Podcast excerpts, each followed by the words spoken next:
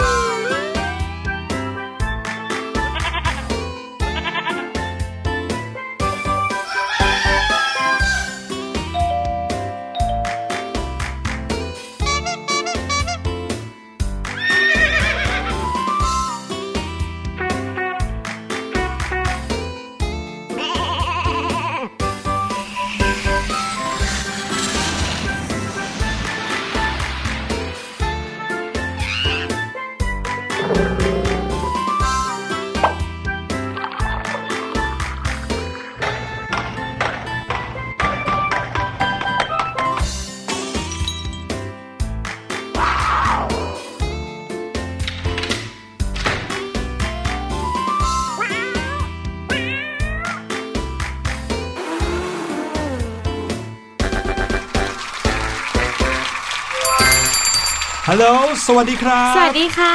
สวัสดีทุกคนเลยนะครับเรากลับมาเจอกันอีกแล้วในช่วงเวลาที่เราจะสนุกสนาน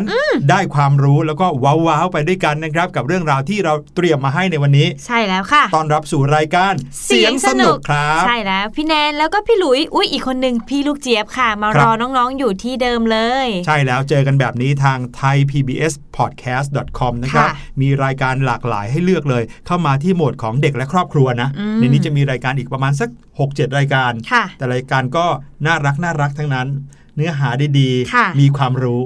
แต่ว่านะรายการเราเสียงสนุกเท่านั้นฟังกันก่อนแบบนี้ได้ทุกที่ทุกเวลาที่คิดถึงกันครับวันนี้เรื่องราวที่พี่หลุยพี่แนนเอามาฝากน้องๆนะครับยังคงเป็นเรื่องราวที่เราจะอัปเดตมาจากทั่วทุกมุมโลกเช่นเคยโดยเฉพาะอย่างยิ่งเรื่องที่อยากชวนคุยก่อนเป็นเรื่องแรกก็คือเรื่องราวของสัตว์ครับระหว่างเด็กๆกับสัตว์โลกเนี่ยเป็นเรื่องที่อยู่คู่กันจริงๆจริงค่ะไม่มีเด็กคนไหนที่ไม่ชอบสัตว์นะพี่แนนกำลังนึกถึงเลยว่าถ้าเรากำลังจินตนาการว่าเราเป็นสัตว์เราจะเลือกเป็นสัตว์อะไรดีโอ้โหถามพี่หลุยหลายครั้งพี่หลุยก็จะต้องตอบแบบเดียวทุกครั้งค่ะพี่หลุยอยากเป็นนกครับเพราะว่าพี่หลุยเนี่ยอยากบินได้เมื่อก่อนพี่แนนก็คิดว่าอยากเป็นนกเหมือนกันแต่พอบางครั้งพี่แนนได้ไปที่สูงแล้วก็มองลงมาพี่แนนชักรู้สึกว่าตัวเองเนี่ยก็เป็นคนกลัวความสูงเหมือนกันนะบางทีพี่แนนอาจจะอยากเป็นงูก็ได้นะคะพี่หลุยทำไมล่ะครับเพราะว่าตัวเขาเนี่ยสามารถวืบเหมือนร่างกายเขาเนี่ยสามารถไปตรงไหนก็ได้เลื้อยไปตรงไหนก็ได้เคลื่อนที่ไปตรงไหนก็ได้ที่แบบเล็กเดี๋ยวสิเราไปเป็นอย่างอื่นน่ะก็ไปไหนก็ได้เหมือนกันนะไม่ใช่เป็นคนก็ขับรถก็ได้ใช่ไหมแต่พี่เห็นว่างูก็มีความอิสระแบบแปลกๆเหมือนกันนะเขาไม่ได้มีกระดูกแขนขาเหมือนเราแต่เขาก็เคลื่อนที่ได้อย่างคล่องตัวมากเดี๋ยวนะหนูไม่ใช่หนูสิงูงูค่ะงูกินหนูงูก็มีกระดูกเหมือนกันใช่ใช่แต่ว่ากระดูกของงูเนี่ยก็ทำหน้าที่ที่แตกต่างจากคนนิดนึงนะฮะทำงานร่วมกันกับกล้ามเนื้อของงูโอ้น้องๆคงจะเริ่มสงสัยพี่หลุยแล้วงูเขาไม่มีขานี่แล้วเขาเดินยังไง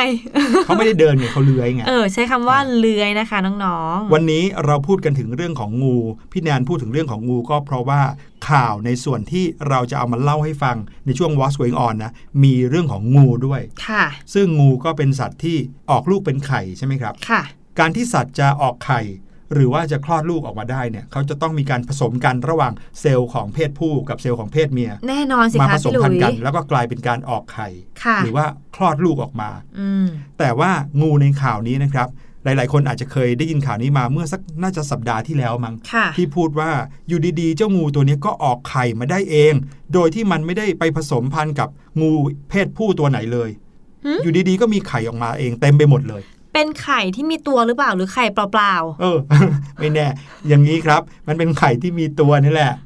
แต่เขาก็แปลกใจกันว่าทำไมงูตัวนี้ถึงได้ออกไข่มาได้ทั้งที่มันเนี่ยเป็นงูเลี้ยงที่อยู่ในสถานที่แห่งหนึ่งดังนั้นเขา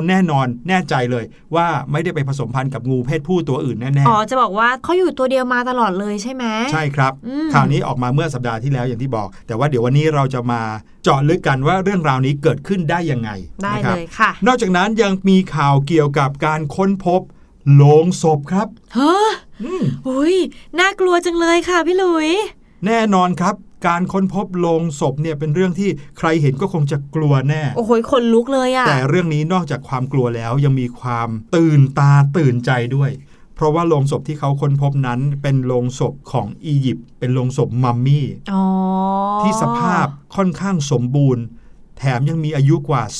2,500 ปีถ้าพูดถึงมัมมี่แสดงว่าต้องเกิดขึ้นที่อียิปต์ใช่แล้วล่ะครับเรื่องราวนี้เกิดขึ้นในประเทศอียิปต์แล้วก็ปิดท้ายช่วง What's Going On ช่วงหน้าด้วยเรื่องราวของสุดอัจฉริยะในประเทศเวียดนามครับว้าวไปกันหลายประเทศเลยนะวันนี้ดีเลยค่ะแต่ว่าเดี๋ยวให้น้องๆไปพักฟังเพลงกันก่อนนะคะช่วงหน้าเราก็มาอัปเดตข่าวสารให้เต็มที่เลยในช่วง What's Going On ค่ะ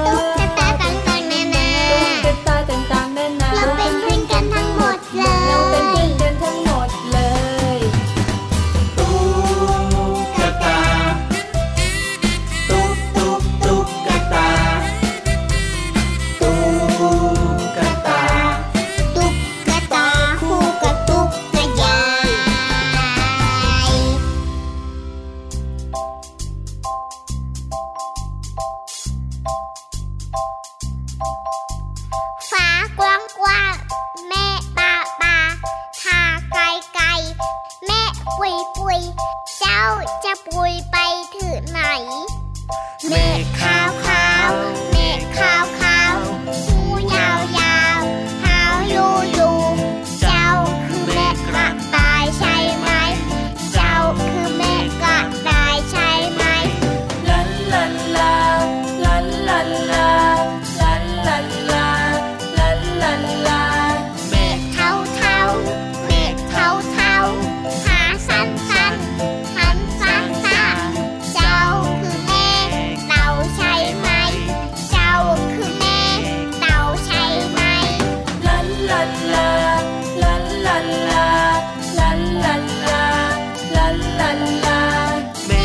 ้า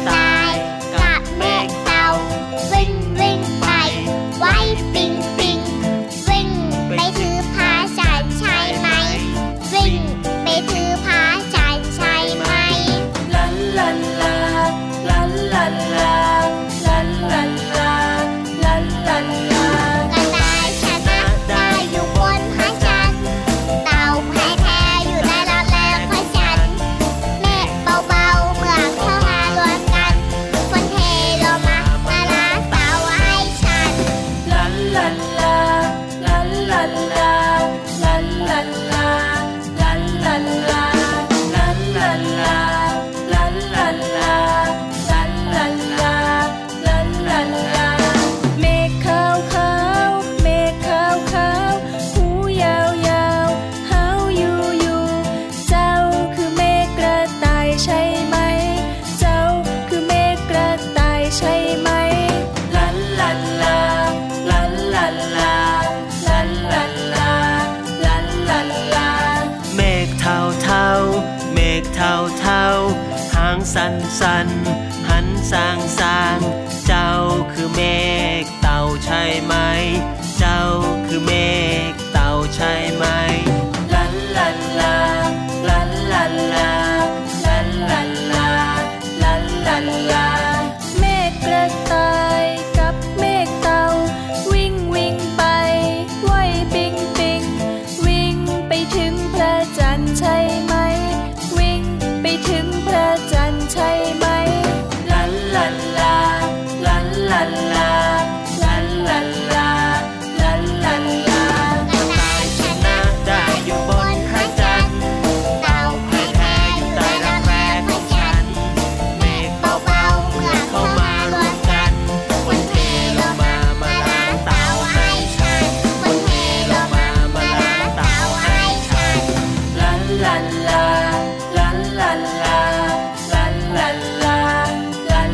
ลาลา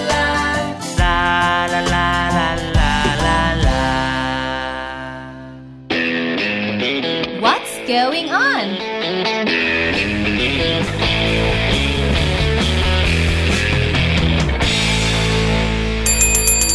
มาแล้วช่วงแรกของรายการเสียงสนุกนะครับก็คือ What's Going On นั่นเองครับใช่แล้วค่ะเอาล่ะค่ะเรื่องราวข่าวแรกที่เราจะมาเล่าให้น้องๆฟังก็คือเรื่องราวของงูใช่แล้วครับงูตัวนี้เป็นงูขนาดใหญ่ไม่มีพิษนะครับค่ะชื่อว่างูหลามแต่งูหลามเองก็มีหลายพันธุ์นะครับพันธุ์ที่อยู่ในข่าวนี้ชื่อว่างูหลามบอลตัวกลมหรือเปล่า ตัวยาวเนี่ยแหละครับแต่อาจจะมีลายบนตัวที่คล้ายๆลูกบอลนะครับเขาก็เรียกว่างูหลามบอลเจ้างูหลามบอลตัวนี้เนี่ยเป็นงูหลามเพศเมียแถมนอกจากข่าวที่เราได้เกริ่นไว้เมื่อตอนช่วงต้นรายการว่าความมหัศจรรย์ที่เขาทำให้เกิดข่าวขึ้นมาได้ก็คือเขาออกไข่มาได้เองจำนวนหนึ่งโดยที่เขาไม่ได้ไปผสมพันธุ์กับงูเพศผู้ตัวไหนเลยนะครับอยู่ดีๆก็ออกมาแต่ที่ยิ่งไปกว่านั้นก็คือเจ้างูหลามบอลตัวนี้เป็นงูหลามบอลที่เชื่อว่าน่าจะมีอายุมากที่สุดในโลกด้วยโอ้เป็นคุณทวดเป็นคุณทวดงูแล้วเพราะว่าเขามีอายุถึง60ปีแล้วครับโอ้โหแถมไม่ใช่แค่60เป๊ะๆด้วยนะอายุถึง62ปีว้าวนะครับงูหลามบอลเพศเมียตัวนี้อย่างที่ข่าวออกไปก่อนหน้านี้ว่าเขาออกไข่ได้เองถึง7ฟองอยู่ที่สวนสัตว์เซนต์หลุยส์ในรัฐมิสซูรีของสหรัฐอเมริกาข่าวนี้สร้างความประหลาดใจให้แก่บรรดาเจ้าหน้าที่สวนสัตว์อย่างมากเลยทั้งที่ไม่เคยมีใครได้สัมผัสกับงูหลามตัวนี้หรือว่าเจ้างูหลามตัวนี้ก็ไม่เคยไปสัมผัสกับงูหลามเพศผู้ที่ไหนเลยตลอดระยะเวลา15ปีที่มันอยู่ในกรงนี้15ปีเลยนานมากครับผมหลายๆคนอาจจะเคยได้ยินมาครับว่าสัตว์เลื้อยคลานบางชนิดสามารถสืบพันธุ์ได้โดยไม่อาศัยเพศ คำว่าไม่อาศัยเพศก็หมายถึงไม่ต้องมีการผสมพันธุ์เขาอาจจะมีการสืบพันธุ์ด้วยการแบ่งเซลล์ออกมาแต่สิ่งที่ทำให้บรรดาเจ้าหน้าที่ในสวนสัตว์แห่งนี้ประหลาดใจก็คืออายุของเจ้างูหลามบอลตัวนี้ไม่น้อยเลยนะครับเขาคาดกันว่ามีอายุถึงประมาณ62ปีน่าจะเป็นงูหลามที่อายุยืนยาวที่สุดคุณมาร์คแวนเนอร์ผู้จัดการด้านสัตววิทยาสัตว์เลื้อยคลานและสัตว์ครึ่งบกครึ่งน้ำที่สวนสัตว์แห่งนี้ก็อธิบายว่าเนี่ยเป็นปรากฏการณ์ชนิดหนึ่งที่เรียกได้ว่า unique occurrence ก็คือเป็นการเกิดขึ้นในลักษณะเฉพาะตัวโอ้เฉพาะมากมากเกินไปไม่ใช่ว่างูหลามทุกตัวจะทำแบบนี้ได้อาจจะเป็นความพิเศษเฉพาะตัวนี้ตัวเดียวเท่านั้นคุณมาร์คแวนเนอร์เขาบอกว่าในความเห็นของผมนี่คือสิ่งที่น่าตื่นตาตื่นใจมากๆครับที่งูหลามบอลอายุปูนนี้แล้วจะสามารถสืบพันธุ์ออกไข่ออกมาได้งูหลามบอลตัวนี้ได้รับมาจากผู้บริจาคเอกชนรายหนึ่งในปี1961ครับโอ้ลองคำนวณดูนะ1961มาถึงวันนี้นี่อายุเป็นแบบคุณปู่คุณย่าไหมประมาณนั้นเลยนะคะก็คือว่านับจาก1961มาถึงทุกวันนี้ก็เกือบ60ปีนะครับแล้วก็คาดว่าในเวลานั้นเนี่ยเมื่อปี1961เนี่ยมันน่าจะมีอายุประมาณสัก3ขวบเขาก็เลยเดาว่าวันนี้เขาน่าจะอายุ62แล้วสำหรับงูหลามบอลค่ะมีถิ่นกำเนิดในทวีปแอฟริกาตอนกลางและตะวันตกค่ะจะบอกว่าจริงๆแล้วนะคะก่อนหน้านี้มีงูหลามที่ถูกบันทึกไว้ว่ามีอายุมากที่สุดเขาเป็นงูหลามเพศผู้ค่ะที่อยู่ในสวนสัตว์เมืองฟิลาเดลเฟียตอนนั้นมีอายุ47ปีก็ยังน้อยกว่าตัวนี้อีกนะน้อยกว่าตั้งเกือบ20ปีนะค่ะคุณแวนเนอร์เขาบอกว่าสวนสัตว์วางแผนที่จะเผยแพร่ข้อมูลเกี่ยวกับอายุและการสืบพันธุ์แบบไม่อาศัยเพศตัวนี้อย่างเป็นทางการอีกครั้งหนึ่งหลังจากที่ผลการตรวจสอบได้รับการยืนยันแล้วนะครับเดี๋ยวพี่หลุยส์กับพี่แนนคงจะไปค้นคว้ามาว่าเมื่อเขามีการตรวจสอบแล้วมีการยืนยันกันแน่นอนแล้วว่าสิ่งนี้เกิดขึ้นได้ยังไงในจำนวนไข่ทั้งหมด7ฟองเนี่ย3ฟองปลอดภัยแล้วพร้อมที่จะฟักออกมาเป็นตัวแล้วส่วนที่เหลือก็ยังคงอยู่ในตู้ฟักคาดว่าไข่ทั้งหมดจะใช้เวลาฟักเป็นตัวภายใน1เดือนครับตอนนี้เจ้าหน้าที่สวนสัตว์เขาก็กำลังทดสอบทางพันธุกรรมเพื่อที่จะชี้ชัดให้เห็นว่าเนี่ยเป็นการสืบพันธุ์แบบไม่อาศัยเพศจริงๆไม่ใช่ว่ามีงูตัวไหนแวะเวียนมาแล้วก็ผสมพันธุ์กับเจ้างูตัวนี้โดยที่เจ้าหน้าที่ไม่รู้หรือเปล่าก่อนหน้านี้ก็มีการบันทึกเอาไว้นะครับว่าสัตว์เลื้อยคลานหลายชนิดสามารถสืบพันธุ์ในลักษณะแบบนี้ได้ไม่ว่าจะเป็นงูหลามบอลงูหางกระดิ่งหรือแม้แต่มังกรโคโมโดที่ว่าเป็นสัตว์เลื้อยคลานที่ตัวใหญ่ที่สุดเนี่ยนะครับก็สามารถที่จะออกไข่หรือว่าออกลูกได้โดยที่ตัวเองไม่ได้มีการผสมพันธุ์เหมือนกันโอ้โหเกิดความสงสัยนะพี่หลุยว่ามันสามารถเกิดได้ยังไงนะคะเพราะปกติแล้วส่วนใหญ่เนาะว่ามันจะต้องมีการผสมพันธุ์ระหว่างเพศผู้และเพศเมียใช่อันนี้มีความเป็นไปได้ไหมคะว่าเจ้างูตัวนี้อาจจะเก็บเซลล์สืบพันธุ์ของเพศผู้ไว้ในตัวเองก่อนแล้วค่อยมาผสมพันธุ์ทีหลังเรื่องนี้ก็เคยมีบันทึกเอาไว้เหมือนกันนะครับก็เดี๋ยวเรามาติดตามกันต่อไปกันละกันนะครับอย่างน้อยที่สุดวันนี้ได้รู้แล้วว่าเรื่องที่เราไม่คิดว่าจะเกิดขึ้นมันก็เกิดขึ้นได้นะใช่ค่ะมาที่ข่าวที่2ครับเมื่อกี้นี้เกริ่นกันเอาไว้ตอนต้นรายการแล้วว่าเป็นข่าวเกี่ยวกับการค้นพบโลงศพที่มีอายุกว่า 2,500 ปีโหพูดว่าโลงศพนี้ตอนแรกขนลุกขึ้นมาเลยนะคะเนี่ยดูสิขนลุกเกลียวเลยนะครับโลงศพที่มีอายุเก่าแก่เนี่ยคนก็มักจะนึกถึงที่นี่เลยประเทศอียิปต์นะครับเพราะว่าเขาจะมีการเก็บศพเนี่ยเอาไว้ในรูปร่างรูปแบบของมัมมี่โลงศพที่เขาค้นพบในข่าวนี้นะไม่ได้ค้นพบเพียงแค่1โลงแต่ค้นพบถึง13โลงเป็นโลงศพที่ยังไม่ได้เปิดออกมาเลยด้วยนะครับมีการปิดผนึกเอาไว้อย่างดีเขาคาดว่าน่าจะมีมัมมี่มนุษย์อยู่ในโลงศพนั้นด้วยแล้วที่สำคัญเนี่ยภาพของการค้นพบที่เขาเจอเนี่ยเป็นการกองทับกันอยู่ในบ่อน้ำลึกเกือบ12เมตรแล้วก็อยู่ในมุมที่เก็บรักษาเอาไว้เป็นอย่างดีไม่ได้ถูกทิ้งเกลื่อนกลาดพอเรื่องนี้เกิดขึ้นนะครับกระทรวงการท่องเที่ยวและโบราณวัตถุของอียิปต์เขาก็ออกมาบอกเลยว่ารายละเอียดการออกแบบและสีของโลงนั้นยังคงอยู่ชัดเจนนึกภาพนะรูปโลงศพที่ทำเป็นรูปเหมือนฟาโรห์ครับมีหน้าคนด้วยมีการเขียนตามีลูกตาชัดๆจำได้ไหมแล้วก็มีเหมือนเครายาวๆสีดำลงมาเนี่ยสีต่างๆรายละเอียดต่างๆยังอยู่ชัดเจนอยู่เลยนักโบราณคดีค้นพบซากศพนี้นะครับที่เมืองซักคาราซึ่งเป็นสถานที่โบราณที่อยู่ห่างจากเมืองหลวงของอียิปต์ไปทางใต้ประมาณ20ไมล์และก็ยังเป็นที่ตั้งของสถานที่สำคัญรวมถึงพีระมิดซักคารา แล้วก็เชื่อกันว่าเก่าแก่ที่สุดในโลกอีกด้วยนะครับยังคาดการณ์อยู่นะว่าจะค้นพบวัตถุโบราณนอกจากนั้นนะครับเขายังมีการคาดการณ์ด้วยว่าน่าจะค้นพบโบราณวัตถุเพิ่มเติมอีกในอีกไม่กี่วันค่ะการค้นพบครั้งนี้นะคะเกิดขึ้นเพียง1สัปดาห์หลังจากที่อียิปต์ได้กลับมาเปิดแหล่งโบราณสถานแล้วก็พิพิธภัณฑ์ให้นักท่องเที่ยวได้เข้าชมอีกครั้งหนึ่งค่ะหลังจากที่เขาได้ปิดทำการตั้งแต่ช่วงมีนาคมที่ผ่านมาเนื่องจากการแพร่ระบาดของไวรัสโควิด -19 นะคะโดยก่อนหน้านี้ค่ะเมื่อเดือนเมษายนเนาะนักโบราณคดีก็ยังมีการขุดค้นพบโลงศพอื่นๆที่ซาคาร่าอีกด้วยซึ่งภายในหลุมฝังศพที่ขุดค้นพบนะคะก็พบ4โลงเลยค่ะพร้อมกับมัมมี่แล้วก็มีโลงศพหินปูนอีก5โลงด้วยค่ะโอ้โหนี่ทำไมเขาค้นพบเจอกันเยอะขนาดนี้เนาะที่นี่นี่ถือว่าเยอะมากพี่นายคิดว่าถ้ายิ่งขุดไปอีกนะต้องยิ่งเจอแบบเต็มไปหมดแน่เลยลองนึกสิว่ายุคประมาณสัก 2,500 ปีที่แล้วใน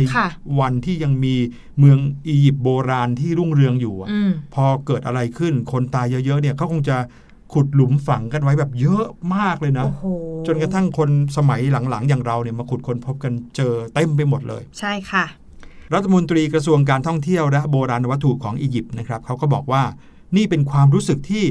ไม่อาจจะบรรยายได้เลยเมื่อเราได้เห็นการค้นพบทางโบราณคดีใหม่ๆนั่นหมายความว่ามันมีคุณค่าต่อประเทศของเขามากๆเลยนะครับเพราะการขุดค้นพบอะไรที่เป็นเหมือนของโบราณจะทำให้เขาสามารถศึกษาย้อนไปได้ว่าในยุคสมัยนั้นมีอะไรเกิดขึ้นรุ่งเรืองขนาดไหนแล้วกลายไปเป็นเรื่องราวทางประวัติศาสตร์ให้คนได้ศึกษาเรียนรู้กันใช่ค่ะที่อียิปต์เนี่ยนะครับหลายๆคนก็คงจะรู้ดีว่ามีสถานที่ท่องเที่ยวที่โด่งดังมากๆเลยก็คือพีระมิดอุ้ยพี่เนี่ยยังไม่เคยไปเลยอ่ะขนาดใหญ่มากนะครับพีระมิดแบบเบิ้มเลย3อันอยู่ด้วยกันแล้วก็มีสฟิงค์ด้วยจำได้ไหมนั่นแหละครับเลยทำให้ประเทศอียิปต์นั้นเป็นประเทศที่มีอุตสาหกรรมการท่องเที่ยวที่รุ่งเรืองมากๆค่ะเรื่องเกี่ยวกับการท่องเที่ยวในประเทศอียิปต์เนี่ยมีความสำคัญต่อเศรษฐกิจของอียิปต์มากๆเลยนะก็คือพูดง่ายๆว่าเงินตราเงินทองที่เข้าประเทศเขาเนี่ยก็เกิดจากการที่นักท่องเที่ยวจากทั่วโลกหลั่งไหลไปที่ประเทศเขานั่นเองเพราะว่าที่ประเทศของเขานั้นมีสิ่งมหัศจรรย์ของโลกอยู่ใช่ค่ะแล้วนักท่องเที่ยวส่วนใหญ่นะอย่างพี่แนนถ้าอยากไปก็คือไปศึกษาไปชมเกี่ยวกับเรื่องราวประวัติศาสตร์ที่อียิปต์เขาเคยมีมาเมื่อหลายพันปีที่แล้วใช่เหมือนอย่างเราอ่ะก็อยากจะไปเห็นสักครั้งหนึ่งในชีวิตว่าพีระมิดอันใหญ่ขนาดนั้นเนี่ยมันใหญ่ขนาดไหนดูแล้วมันรู้สึกยังไงมีอะไรอยู่ข้างในบ้างในปีหนึ่งเนี่ยนะครับอียิปต์ต้อนรับนักท่องเที่ยวถึงประมาณ 13-14 ล้านคนเลยนะเยอะมากเลยนะคะแล้วก็คนอียิปต์เนี่ยที่มีอยู่ในประเทศของเขาเป็นคนที่ทำงานด้านการท่องเที่ยวในหลายๆอาชีพเนี่ยนะครับอยู่ถึงประมาณ1ล้านคนเยอะมากจริงๆพี่แนนนึกถึงงานนึงค่ะพี่หลุยก็คือคนขี่อูฐรับจ้างให้คนมาขี่อูฐถ่ายรูปก็มีนะใช่ใช่มีอยากจะลองไปสักครั้งนะแล้วก็อีกหลายอาชีพเลยที่เกี่ยวข้องกับเรื่องของการท่องเที่ยวก็ถือว่าเป็นประเทศที่น่าไปประเทศหนึ่งเหมือนกันอยากจะไปเห็นสักครั้งหนึ่งครับว่าโลงศพอียิปต์ของแท้ๆที่แบบเก่าโบราณเนี่ยหน้าตาเป็นยังไงจะน่ากลัวไหมคะพี่หลุยไม่รู้เหมือนกันเอาล่ะค่ะมาถึงข่าวสุดท้ายกันดีกว่านะคะวันนี้เราจะมาพูดถึงไอเดียเจ๋งๆกันดีกว่าของเด็กนักเรียนค่ะวันนี้เราจะพาน้องๆไปหาพี่ๆที่ประเทศเวียดนามเลยนะคะมีกลุ่มนักเรียนกลุ่มนึงค่ะเขาได้พัฒนาหมวกชนิดพิเศษสำหรับบุคลากรทางการแพทย์ค่ะเพื่อที่เขาจะได้ใช้ในการปฏิบัติหน้าที่เป็นด่านหน้าเพื่อป้องกันการติดไวรัสโควิด -19 ค่ะนี่หมวกพิเศษนี้นะคะถูกตั้งชื่อว่า Y Hem ค่ะดูจากลักษณะภายนอกแล้วนะคล้ายๆกับหมวกกันน็อกแต่ว่าพี่ๆนักเรียนกลุ่มนี้นะคะเจ้าของผลงานเขาก็ได้ออกแบบหมวกพิเศษเนี่ยให้มีขนาดที่ใหญ่ขึ้นเวลาใส่ก็จะไม่รู้สึกอึดอัดค่ะแถมยังมีช่องที่ติดถุงมือให้เราสามารถสวมถุงมือเข้าไปสัมผัสใบหน้าได้อีกด้วยพี่นายว่าอันเนี้ยเป็นไอเดียที่เจ๋งมากเลยนะยังไม่เคยมีใครคิดแบบนี้ได้เลยนะคะเนี่ยใช่เผื่อใครรู้สึกใส่หมวกนั้นอยู่แล้วรู้สึกคันใบหน้าอย่างเงี้ยก็ต้องสอดมือเข้าไปใช่ไหมครับใช่ค่ะเพื่อให้เกาใบหน้าได้แต่จะสอดมือเข้าไปเนี่ยเดี๋ยวก็สกปรกอีกเพราะว่ามือเราก็สัมผัสสิ่งต่างๆมากมายก็พอสอดเข้าไปปุ๊บจะมีถุงมือรองไว้ให้เลยให้สามารถเกาหน้าได้นอกจากนี้นะคะความพิเศษอีกอย่างหนึ่งที่พี่แนนชอบมากๆก็คือเจ้าหมวกเนี่ยมันติดตั้งท่อที่สามารถเชื่อมไปถึงเครื่องฟอกอากาศที่ช่วยให้ผู้ที่สวมใส่อยู่ได้รับอากาศที่สะอาดบริสุทธิ์ลดความเสี่ยงในการติดเชื้อโควิด -19 อีกด้วยโอ้โหอันนี้สุดยอดมากๆพี่แนนชอบสุดๆเลยค่ะ ทีมนักเรียนเจ้าของผลงานนะคะเขาได้บอกว่าแนวคิดการพัฒนาหมวกเนี่ยมีการเริ่มต้นมาจากปัญหาที่ว่า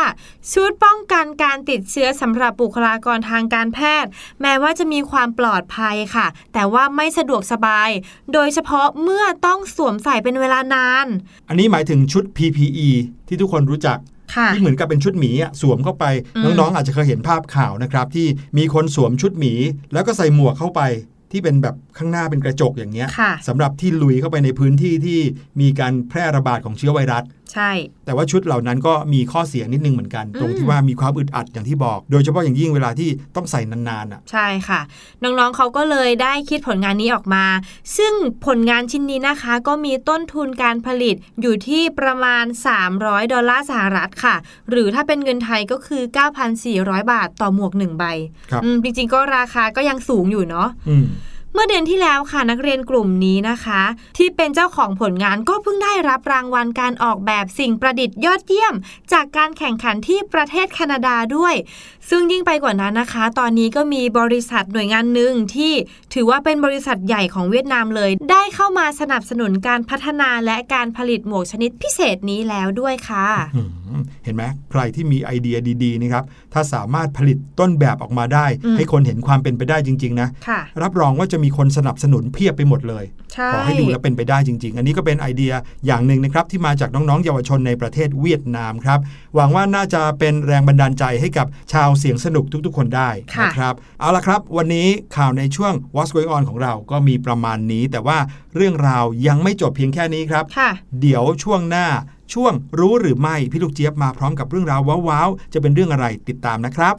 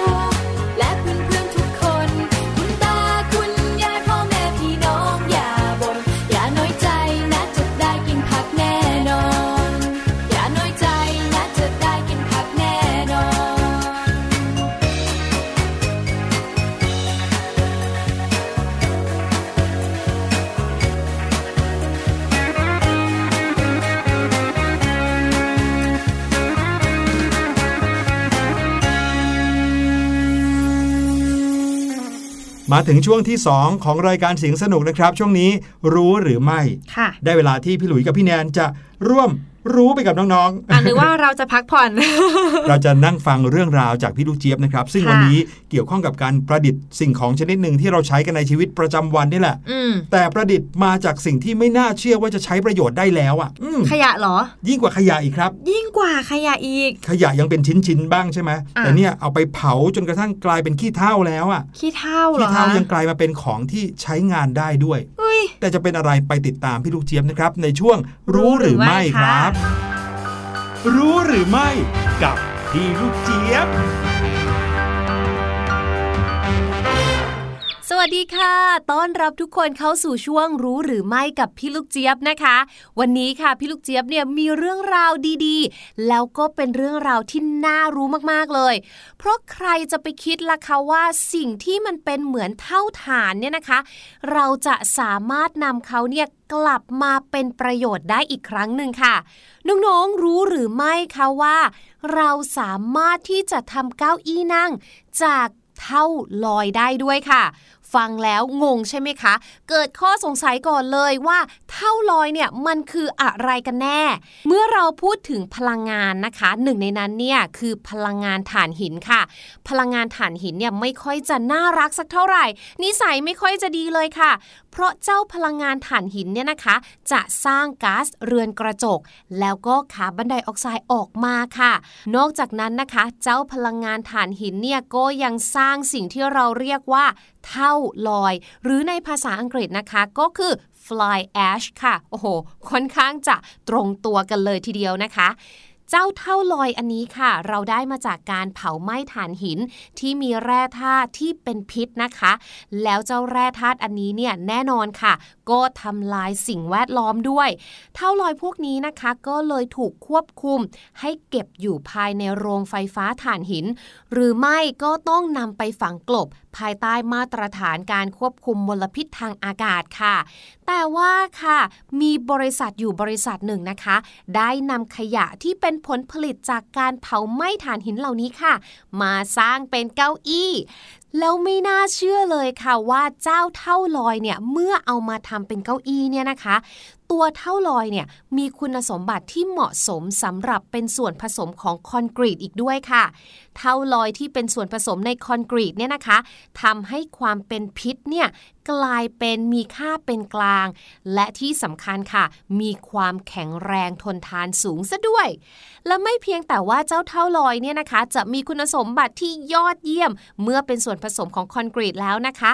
ราคาของเขาเนี่ยก็ยังถูกด้วยค่ะตอนที่จะทำส่วนผสมปั้นรูปเขาขึ้นมาเนี่ยนะคะเขาเนี่ยก็ใช้น้ำน้อยแล้วก็ทนต่อการกัดกร่อนและที่สำคัญค่ะช่วยลดผลกระทบด้านสิ่งแวดล้อมรวมถึงลดการปล่อยก๊าซเรือนกระจกจากกระบวนการผลิตปูนซีเมนต์อีกด้วยค่ะถือว่าเป็นการสร้างสรรค์ทางออกที่ยั่งยืนมากๆเลยนะคะในการใช้สิ่งที่เหมือนกับว่าเป็นเวสต์นะคะเป็นขยะเนี่ยก็คือเจ้าเท่าลอยเนี่ยมาทำให้เกิดประโยชน์กันอีกครั้งหนึ่งค่ะช่วยลดการสร้างขยะให้แก่โลกของเราแถมยังช่วยยืดอายุของวงจรถ่านหินอีกด้วยค่ะเป็นอีกหนึ่งไอเดียนะคะที่ช่วยปรับให้เข้ากับสถานการณ์โลกในปัจจุบันมากๆเลยและที่สำคัญนะคะเป็นอีกหนึ่งทางเลือกให้กับอุตสาหกรรมออกแบบเฟอร์นิเจอร์อีกด้วยค่ะขอขอบคุณเรื่องราวดีๆสนุกสนานน่ารู้แบบนี้นะคะจากเว็บไซต์ Environment ด้วยค่ะส่วนวันนี้หมดเวลาของพี่ลูกเจี๊ยบแล้วเจอกันใหม่ครั้งหน้าสวัสดีค่ะรู้หรือไม่กับพี่ลูกเจี๊ยบโอ้โหสมองของมนุษย์นี่สุดยอดจริงๆจริงค่ะพี่หลุยไม่เชื่อเลยนะตอนแรกขี้เถ้าเนี่ยนะ มันจะมาทำเป็นสิ่งประดิษฐ์หรือว่าอันนี้คือเป็นเก้าอี้เลยด้วยใช่ใช้ประโยชน์จากสิ่งของที่ดูเหมือนจะไม่มีประโยชน์แล้วจากขี้เถ้าหรือว่าเถ้าลอยได้จริงๆนะครับขอบคุณพี่ลูกเจี๊ยบมากๆเลยกับเรื่องราวดีๆที่นำมาฝากกันวันนี้ครับเดี๋ยวเราไปฟังเพลงกันต่อดีกว่าช่วงหน้านะครับห้องเรียนสายชิลวันนี้พาน้องๆมาเข้าห้องทดลองวิทยาศาสตร์กัน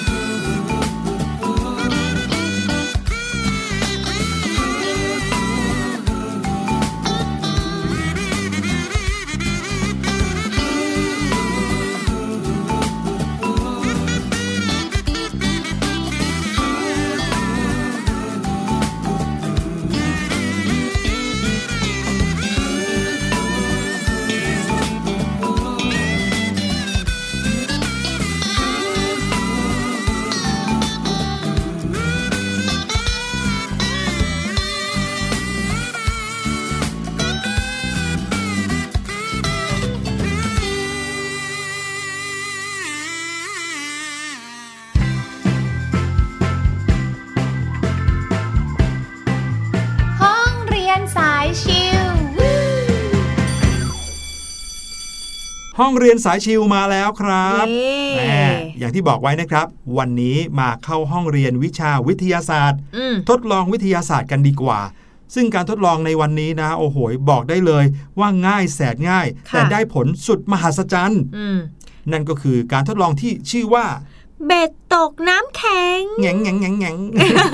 เบ็ดตกน้ำแข็งส่วนใหญ่เบ็ดจะตกปลานะนั่นน่ะสิตกน้ำแข็งได้ยังไงมาฟังกันนะครับว่ามีเรื่องราวเป็นยังไงและจะทดลองกันยังไงสิ่งที่น้องๆจะต้องเตรียมนะครับมีเพียงแค่4อย่างเท่านั้นเองอย่างแรกก็คืออ่างสำหรับใส่น้ำครับจะเป็นอ่างแก้วอ่างพลาสติกอ่างอะไรก็ได้ขนาดประมาณหนึ่งนะครับอย่างที่สองคือก้อนน้ำแข็งค่ะแน่นอนครับเพราะว่าเราจะตกน้ำแข็งกันก็ต้องมีก้อนน้ำแข็งเนาะใช่อาจจะเป็นก้อนน้ำแข็งที่พวกเราแช่กันเองในช่องฟรีซของตู้เย็นที่บ้านหรือว่าจะเป็นน้ำแข็งหลอดที่ซื้อมาก็ได้นะครับอย่างที่สามก็คือเกลือครับและอย่างที่สี่ก็คือเชือกโอ้โหมีแค่4อย่างเองนะคะเนี่ยหาง่ายมากๆทำง่ายด้วยนะครับวิธีการทดลองก็คือให้น้องๆเนี่ยเริ่มต้นจากการเอาภาชนะที่เราเตรียมไว้นะครับไปใส่น้ำไว้อาจจะใส่ไว้จนเกือบเต็มเลย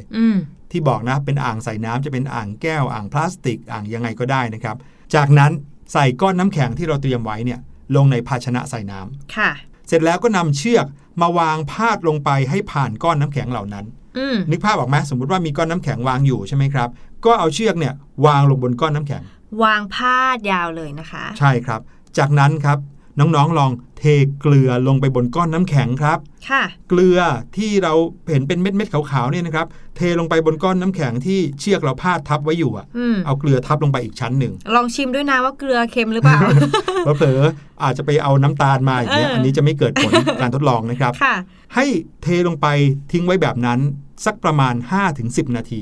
พอเทเกลือลงไปทับเชือกและก้อนน้ำแข็งนะครับน้องๆก็ไปทำอย่างอื่นเลยไปตรงไหนก็ได้อีก5นาทีถึง10นาทีเสร็จแล้วกลับมานะครับคราวนี้แหละเราจะมาทดสอบผลการทดลองกันด้วยการดึงปลายเชือกทั้ง2ด้านแน่นอนครับเชือกที่เราพาดไว้ก็จะต้องมีปลายทั้ง2ด้านใช่ไหมครับหยิบปลายเชือกทั้ง2ด้านแล้วก็ดึงขึ้นมาครับทะดันทะดันทะดันทะดันทะดันทะดันน้องๆก็จะพบว่าเจ้าก้อนน้ำแข็งที่เราเนี่ยวางเชือกพาดไว้นะคะมันติดกับเชือกแล้วก็โดนดึงขึ้นมาด้วยโอ้โหเหมือนเบ็ดตกน้ำแข็งเลยติดขึ้นมาหรือเปล่าครับน้องๆลองทำกันดูหรือยังติดขึ้นมาหรือเปล่าถ้าผลการทดลองของใครนะครับมีน้ำแข็งที่ติดเชือกขึ้นมาได้แสดงว่าเราทดลองได้อย่างถูกต้องแต่คำถามก็คือทำไมเชือกถึงได้ติดมากับก้อนน้ำแข็งได้ล่ะครับค่ะคำอธิบายก็ง่ายมากเลยครับสาเหตุที่เป็นอย่างนั้นก็เพราะว่าเกลือที่เราโรยลงไปจำได้ไหมเจ้าเกลือนั้นนะครับมีประสิทธิภาพในการลดอุณหภูมิของน้ำครับนั่นก็เลยทำให้เชือกที่เราวางไว้บนน้ำแข็งท่ามกลางน้ำเต็มไปหมดน้ำที่เกาะอยู่ที่เชือกและน้ำแข็งนั้นก็เลยแข็งตัวโอ้นั่นแหละครับก็เลยเหมือนเป็นตัวยึดทั้งเชือกแล้วก็ตัวน้ำแข็งเข้าด้วยกันไว้ด้วยกันกลายเป็นว่าเชือกนั้นอะไปอยู่ในน้ำแข็งเลย ดังนั้นพอเวลาที่เรายกเชือกขึ้นมาน้ำแข็งก็เลยติดขึ้นมาด้วยว้าวน้องๆลองนึกภาพตามนะครับว่าบางทีเราไปตามตลาดอย่างเงี้ยเราจะไปเจอการขายไอติมจำได้ไหมที่เป็นไอติมแท่งๆใส่ลงไปในถังกลมๆแล้วก็หมุนหมุนหมุนหมุนอ๋อที่เรียกว่าไอติมหลอดใช่ครับการทำไอติมหลอดเนี่ยง่ายๆเลยเขาจะใส่น้ำหวานลงไปในหลุมใช่ไหมครับเสร็จแล้วเขาก็เอาไม้ไปวางไว้ทีเนี้ยความเย็นของถังมาจากไหนก็มาจากน้ำแข็งที่อยู่รอบๆถังนั้นแต่เพื่อให้น้ำแข็งไม่ละลายเขาก็จะโรยเกลือใส่ลงไปในน้ำแข็งเหล่านั้นด้วยเพื่อให้มันเย็นมากๆเลยพี่แดนจำได้เลยพี่หลุยเคยเห็นครั้งหนึ่งที่แม่ค้าเขาใส่เกลือเป็นแบบเป็นถุงอ่ะครับเยอะมากๆเลยไปในน้ำแข็งเลยใช่นั่นแหละครับคือคุณสมบัติของเกลือที่มีต่อน้ำแข็งนะครับและนั่นก็คือการทดลองที่นำมาฝากกันในวันนี้ค่ะลองดูนะครับทำง่ายๆที่บ้านง่ายมากกับอุปกรณ์เพียงแค่4อย่างเองมีอ่างน้ำมีน้ำแข็งมีเชือกแล้วก็มีเกลือใช่เลยทดลองดูนะครับเบ็ดตกน้ำแข็งครับเอาล่ะวันนี้รายการเสียงสนุกของเราหมดเวลาลงเรียบร้อยแล้วค่ะพบกันใหม่ในครั้งหน้าที่คิดถึงกันนะคะพี่แนนพี่หลุยแล้วก็พี่ลูกเจี๊ยบขอตัวลาไปก่อนแล้วสวัสดีค่ะสบัดจินตนาการสนุกกับเสียงเสริมสร้างความรู้ในรายการ